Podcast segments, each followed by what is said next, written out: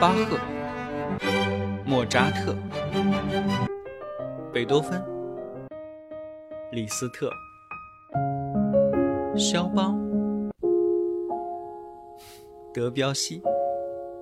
这里是显微镜下的古典音乐史，我是旧扎特，不是莫，是旧啊。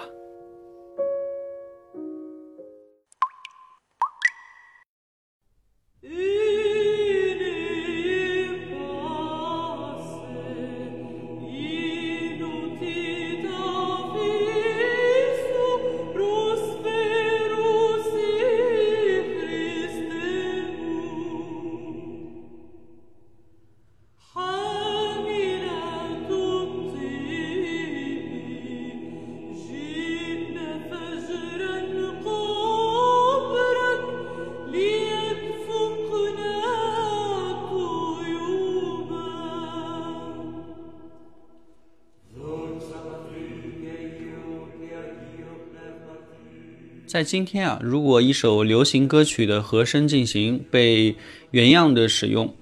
那可能还不算严格意义上的抄袭吧。毕竟咱们华语乐坛看上去是满满当当的，但其实就三首歌嘛，一个是一五六三四一二五，一个是四五三六二五一，还有个是一六四五啊。但是如果像歌词或者旋律不变啊，只对和声稍稍做点改编就当成新曲发行的话，多半是要被人视作抄袭了。但这个呢，恰恰就是中世纪人们创作音乐的主要方式了。那个时候还没有从零开始创作音乐的意识啊。所谓的作曲，在中世纪其实就意味着在格里高利圣咏上加一点什么东西，啊，简而言之就是对其进行编曲嘛。放在今天或许是叫 remix，对圣歌进行编曲，在题材上我们上一集提到叫做奥尔加农啊。整个中世纪音乐史，我觉得。就是一部格里高利圣咏的 remix 式。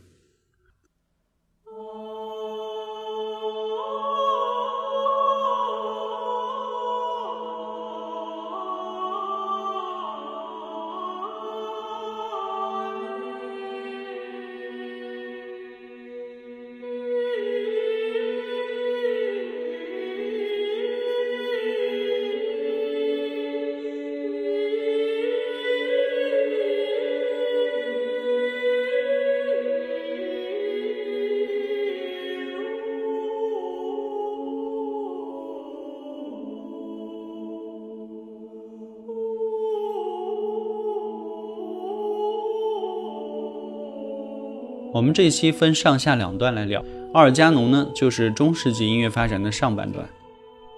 这种做法呀，跟中世纪的美术其实非常像。那个年代，像绘画，其实基本上就是宗教画嘛。绘画的主题呢，要么就是圣母领报、耶稣受刑，或者是亚当夏娃被逐出伊甸园等等啊，出自圣经的场景。而且每个主题都有事先设定好的构图啊，比如圣母领报当中，玛利亚面前肯定是有天使的。旁边有代表着处女的百合等等，几乎没有让艺术家进行自由创作的余地。那在这种情况下呢，艺术家的天性啊，使他们意识到，光是简单的重复那肯定是远远不够的呀。只是给格里高利圣咏锦上添花，那无法满足中世纪音乐家们的创作需求啊。随着时代的推移啊，格里高利圣咏大部分被放到奥尔加农声部的下面。也就是说，原来只是圣歌装饰部分的新加声部啊，成了曲子的主要部分，主次就颠倒了，或者说格里高利圣咏逐渐变成了创作新曲的一个背景或者是一个由头。而且起初像格里高利圣咏的影子一般，以相同步调进行的奥尔加农声部啊，在十一世纪末到十二世纪初开始逐渐独立起来，有的时候呢，它的行进方向。跟格里高利圣咏是相同的，但是经常呢，它的行进方向变得相反了，呃，专业术语上叫反向行进。有时候呢，它会在长长延伸的格里高利圣歌上加上一些细细的装饰性的旋律，啊，又叫花腔奥尔加农。这些现象啊，在进入十二世纪之后啊，变得尤为的突出。跟所有的时代一样啊，中世纪既有历史的前进，也有历史的倒退。西方音乐这条大河呢，正是发自于九世纪的奥尔加农。到了今天，我们回头看，其实只能找到那条蜿蜒曲折的小河隐隐流过的一些痕迹。中世纪音乐爆炸式的发展应该是始于12世纪的巴黎圣母院乐派。巴黎圣母院乐派将中世纪的奥尔加农艺术发展到了顶峰，这个时候其实也是教会权力达到顶峰的时期。在公元1099年，第一次东征的十字军成功的夺回了耶路撒冷。到了12世纪，教会已经拥有了凌驾于国王之上的绝对权力。曾经不食烟火的修道院当中，禁欲式的宗教仪式逐渐成为了历史。神职人员们开始在人前夸耀自己的权势。在这个年代，法国各地相继建造了那种哥特式的教堂，它有着仿佛直达天际的塔尖，教堂入口处有簇拥的雕塑群，还有闪烁着不似人间所有的绚烂色彩的玫瑰窗，它们共同雕砌着神在人间的居所。号称世界上第一座哥特式教堂的巴黎圣丹尼大教堂，建于1137年到1144年；沙特尔主教座堂建于1194年到1220年；亚眠主教座堂建于1220年到1270年；巴黎圣母院在1250年基本建成。这些教堂现在依然是巴黎观光者必去的景点啊！巴黎圣母院乐派就是以巴黎圣母院为中心发展起来的。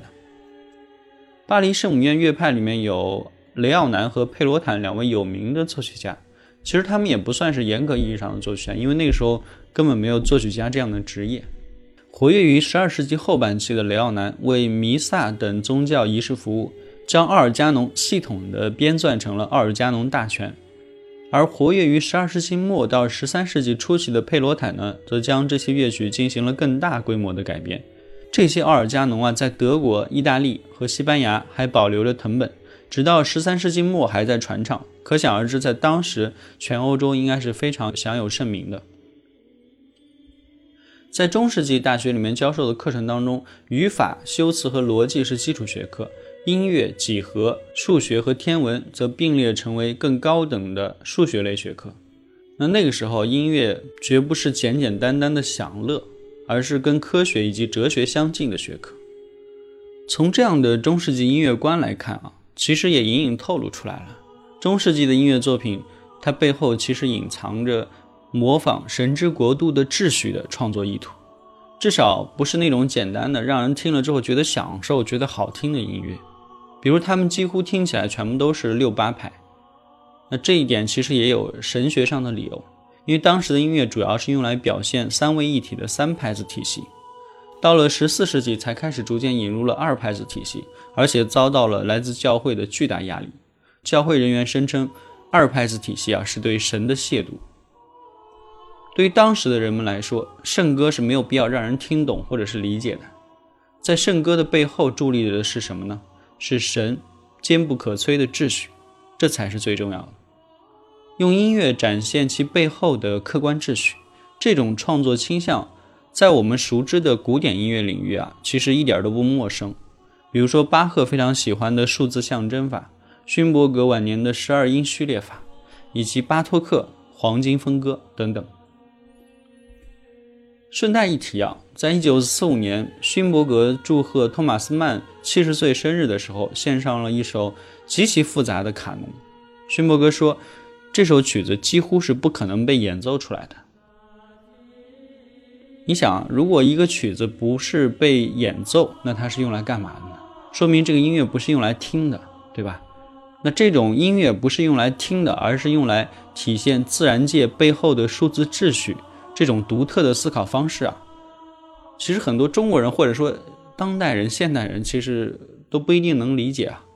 因为我们会觉得音乐不就是要好听吗？不就是要听着快乐、舒服，或者是伤心也好，反正总归是能要好听呀，要能在感官上对你有所感觉啊。但是你想，在勋伯格的晚期音乐里面，你如果听过的话，你能在上面听到感官上的那种美感吗？但是这个思想显然不是勋伯格独创的哦。我们讲到这里，应该就知道，这恰恰其实就是从中世纪贯穿到现代的西方音乐史上。一条隐蔽的地下的思想脉络，就是音乐不是用来听的，而是用来展现自然界的数字秩序。再顺带一提啊，像嗯德彪西、拉威尔，其实作品中也经常出现这种表现方式，就是对那种恢宏的中世纪音乐的复古式回顾。德彪西在《沉默的教堂》前奏曲第一卷第十号开头就在模仿阿尔加农啊，但是德彪西的中世纪音乐学术知识应该没有特别深厚。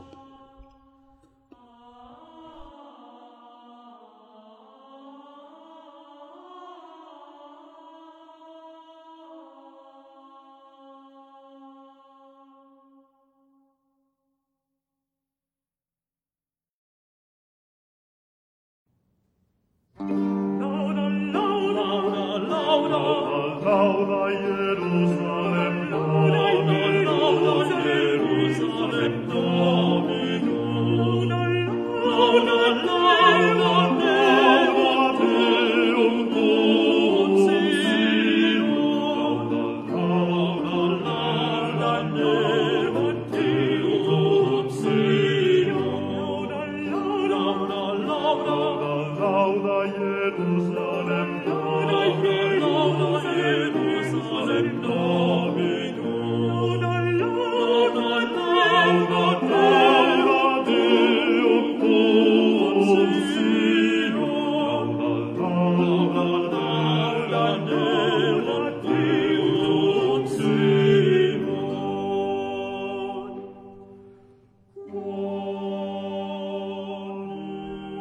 中世纪音乐啊，进入到成熟期，大概是在十三到十四世纪，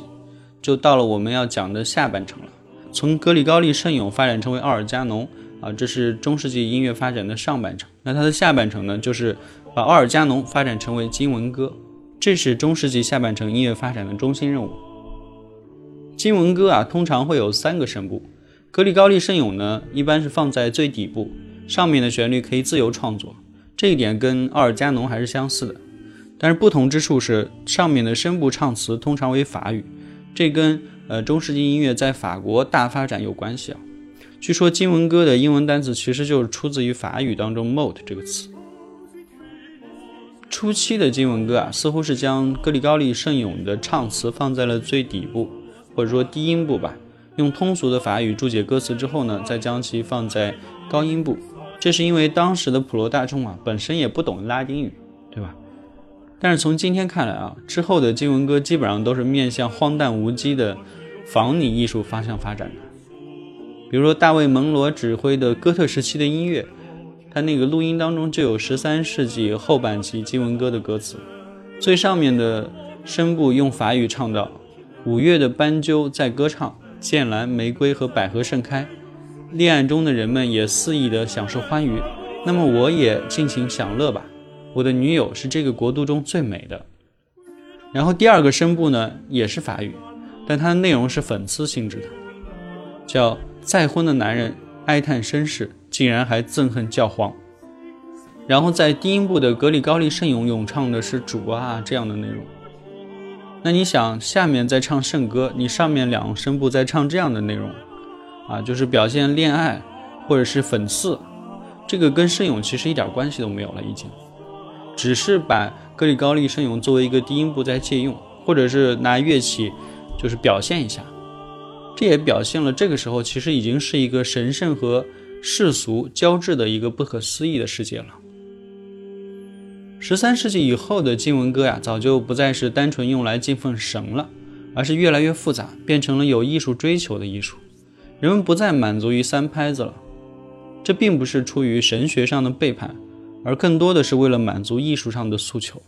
所以他们想引入二拍子体系，从而诞生了维特里创建的新式记谱法。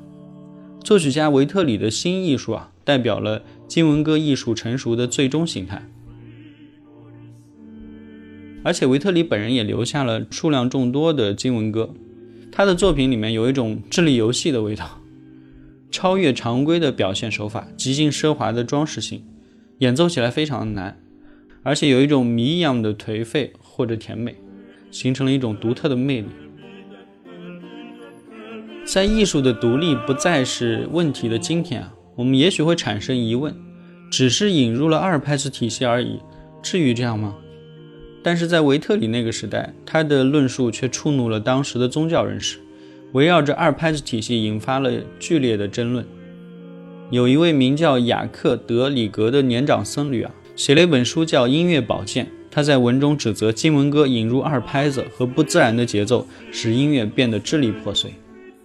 于是，阿维尼翁教廷的若望二十二世发布禁令，禁止这种音乐。新艺术之争啊，可以说是音乐史上第一桩宗教与音乐相悖的事项。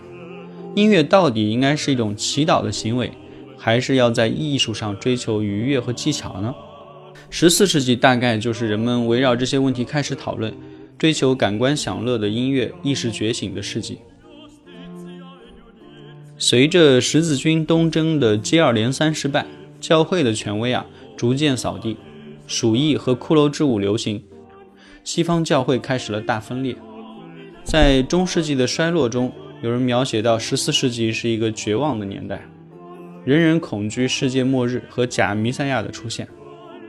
经文歌大概就是这个黑暗的时代绽放出来的瑰丽的无果之花吧。在新艺术时代，和维特里齐名的大作曲家还有季尧姆德马肖，公元一三零零年到一三七七年，他活跃在兰斯。兰斯是历代法国国王的加冕之地，盛产香槟，有非笔墨所能形容的美妙绝伦的哥特式教堂。罗西尼有一部精彩的歌剧叫《兰斯之旅》啊，就是描绘人们慕名前往这个地方的作品。马肖的曲风啊和维特里基本是相同的，但是他比维特里经历更加丰富，不仅创作了经文歌，还写过弥撒，以及众多的世俗歌曲，比如来歌啊、回旋曲啊、维特莱等等。这些世俗歌曲一般描写什么呢？比如说贵妇的忧郁的爱的幻影，啊，咏唱濒临灭绝的骑士精神，在使用临时升降号。或者就临时的这种短暂的升高半音啊，或者下降半音这种技法，以及切分音方面啊，不管是从技巧还是构成上，都是集大成之作。之前仅限于宗教音乐范畴的设计音乐、艺术音乐的这种理念啊，经由马肖彻底的跨越到了世俗音乐当中，这是艺术音乐在脱离宗教化过程中迈出的勇敢的第一步。至此，中世纪算是在象征意义上。完成了他的新旧音乐之争。